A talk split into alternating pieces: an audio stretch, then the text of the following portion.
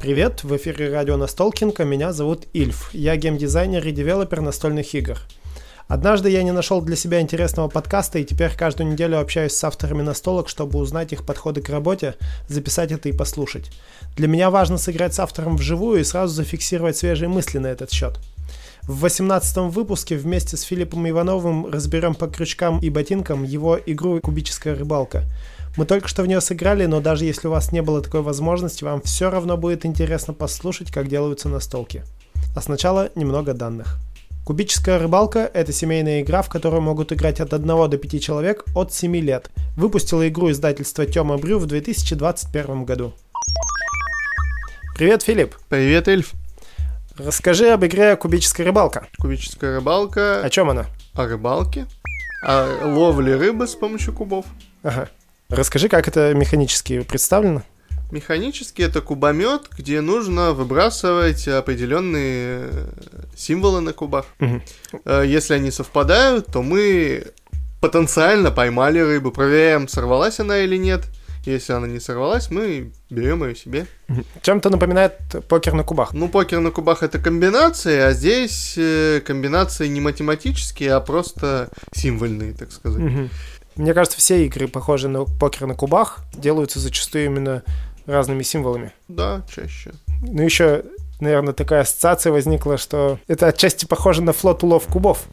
Кубами флота улов кубов можно играть в, в эту игру. Только вместо ботинка будет монетка. А там тот же самый набор э, символов? Ну, там просто кубы с рыбой. А, ну, с креветкой. Ну да, да, да. Ну, не, ну теоретически можно компонентами от одной игры играть в другую. Расскажи интересную историю про то, как ты ее придумал. Интересная история про то, как я ее придумал. Начинается в далеком Сейчас, вон. 1800. Это игра, по сути, переосмысление и переиздание другой игры, которую Мгм. я разрабатывал в новом поколении. Детская игра про, э, про готовку блюд, Мгм. где кубами были ингредиенты. Мгм. Там мясо, тесто и так далее. И Хм. нужно было выбрасывать и собирать комбинации для блюд. Мгм. Игра называлась «Кухни народов мира». Там нужно было собирать там кухни европейской кухни, восточной кухни. А вместо того, чтобы рыба сорвалась, там все сгорело. Это нет, этой механикой не было вообще, потому Ага. что это была игра детская, там был просто... Она была с положительным, э, с положительной динамикой. То есть Мгм. там нужно было только, чтобы тебе повезло, и ты это блюдо себе взял. Мгм. А тут игра, несмотря на то, что тоже детская, но достаточно злая. Ну, она семейная, Ага. Кубическая рыбалка все-таки семейная. Не игра. любишь ты семьи. Я люблю, люди закаляются. А, Игру усложнили в плане сложности именно получения нужных рыб, чтобы ты не просто а, что выкинул, то взял, а чтобы, начиная с определенного момента, уже задумывался о том, а какую ли тебе карту взять. мгм. Потому что в этом появляется смысл. На самом деле, вот кубическую рыбалку я а, после закрытия нового поколения я по, на самом деле продолжаю думать по многим играм, Мгм. которые можно переосмыслить, превратить из дерзких в, в более в более серьезные такие Мгм. игры, в более сложные, э, более семейные. И это одна из этих игр, ко- которой переосмысление удалось. А как ты подходишь к этому переосмыслению? То есть, почему именно эти изменения? Ты исходил из того, что тебе что-то не нравилось в предыдущей версии, или это просто была как бы просьба издателя? Нет, я ее разработал до того, как ее нашли на Граниконе Мгм. издатели. Ее подписали на онлайновом Граниконе Мгм. во время пандемии. э, Тёма Баю. То есть я ее показывал в, в онлайн. Мгм. Переосмыслю я ее не потому, что она мне не нравится. Я на самом деле, мы с детьми до сих пор играем в кухне народов мира. Она Мгм. по-своему хороша тем, что она проще, тем, что она Добрая. про еду. Ага. И, ну, не то, что добрее, но она, да, такая, она проще, более френдли игра. Мгм. Для нормальной семейной игры ей просто не хватало именно изюминки механической Мгм. и реиграбельности. А, С помощью вот этих механик срыва и набора сетов а, игра стала более реиграбельной и попала под нишу семейных игр. Мгм. Мы играли достаточно долго. Это, я бы сказал, не часто сейчас встречается в таких детских или семейных играх. Будет ли следующая вариация, когда и время партии уменьшится? Опять же, из-за того, что рыба может сорваться, это немножко затягивает. Мы знаем об этой проблеме, да, и во втором издании игры, во второй редакции, этот момент был учтен. Мгм. Она особенно длинная на 4-6 игроков. Мгм. На 2-3 тоже немного затянуто, но не критично. М, Ну, мы просто в, в течение часа же, по-моему, играли, да? Ну, где-то так, вот. да. А на 4-6 игроков э, триггер окончания игры просто смещается с 7 разных на 5 разных рыб, Ага. поэтому она идет быстрее. Теоретически, наверное, и сейчас можно просто договориться, что играем до пяти рыб. Механически на 2-3 игрока это может произойти очень уж быстро. Ну да, вообще-то. Да. Какие еще изменения будут во второй редакции? Во второй редакции мы еще поменяли э, механику с дополнительными правилами, с дополнительными обилками. А, раньше их нужно было покупать за монетки с общего рынка, то есть Мгм. На игру вышло, допустим, 3 из 7, Мгм.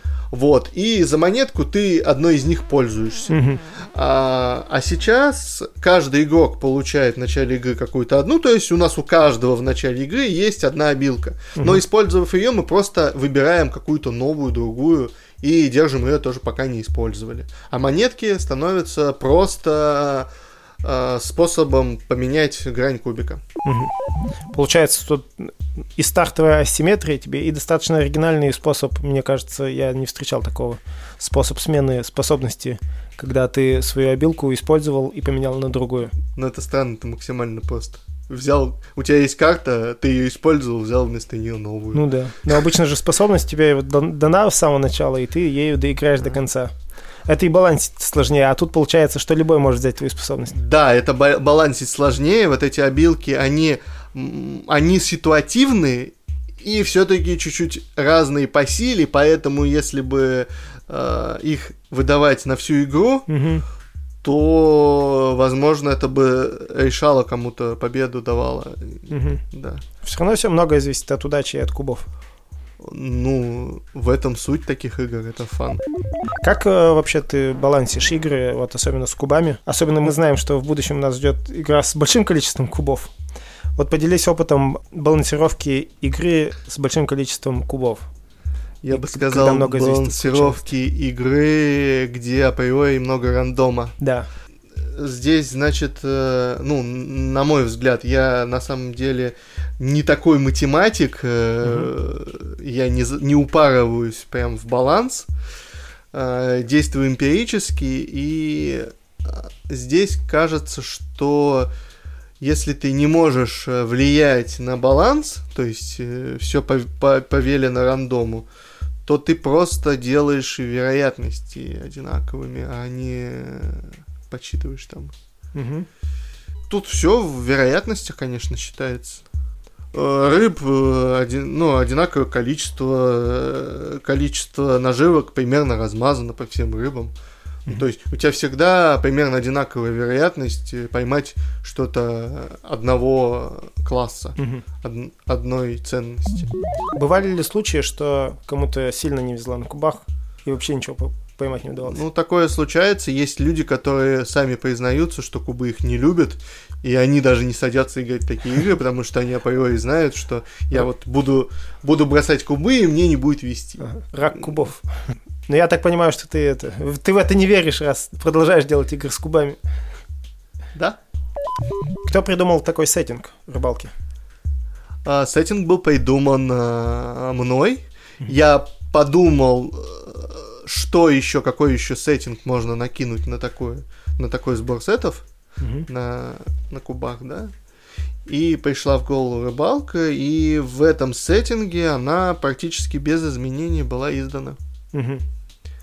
Мы с Тёмой в основном допиливали э, как раз баланс на картах и дополнительные способности. В основном дополнительные Мгм. способности. Надо же больше половины времени на них В твоей версии этих способностей не было. Они были, были другие, и мы их допилили. М. Может быть, есть какой-то пример, что совсем не понравилось и пришлось выкинуть, и стало только лучше? Даже не вспомню. Помню, какая-то одна способность была совсем дурацкая, я просто ее до кучи придумал. Парочку Артем придумал новых, угу. то, что мне не пришло в голову. А какие конкретные, я, честно говоря, уже угу. не помню. Ну, была одна вообще такая, совершенно ни о чем. Угу. Типа, а зачем это делать? Ну, типа, укради чужую рыбу? Я в принципе, таких механик в игру не включал, э, ну, Take That. Угу. Это, ну, считаю, неуместно в таких играх. Ну, то есть тебе, в принципе, такие механики не нравятся или именно в, в такой игре? И для в, такой аудитории? В данной игре, для семейной игры, где уже есть элемент подгорания от кубов, еще вводить, чтобы человек злился не только на кубы, но и на оппонента, наверное, лишнее.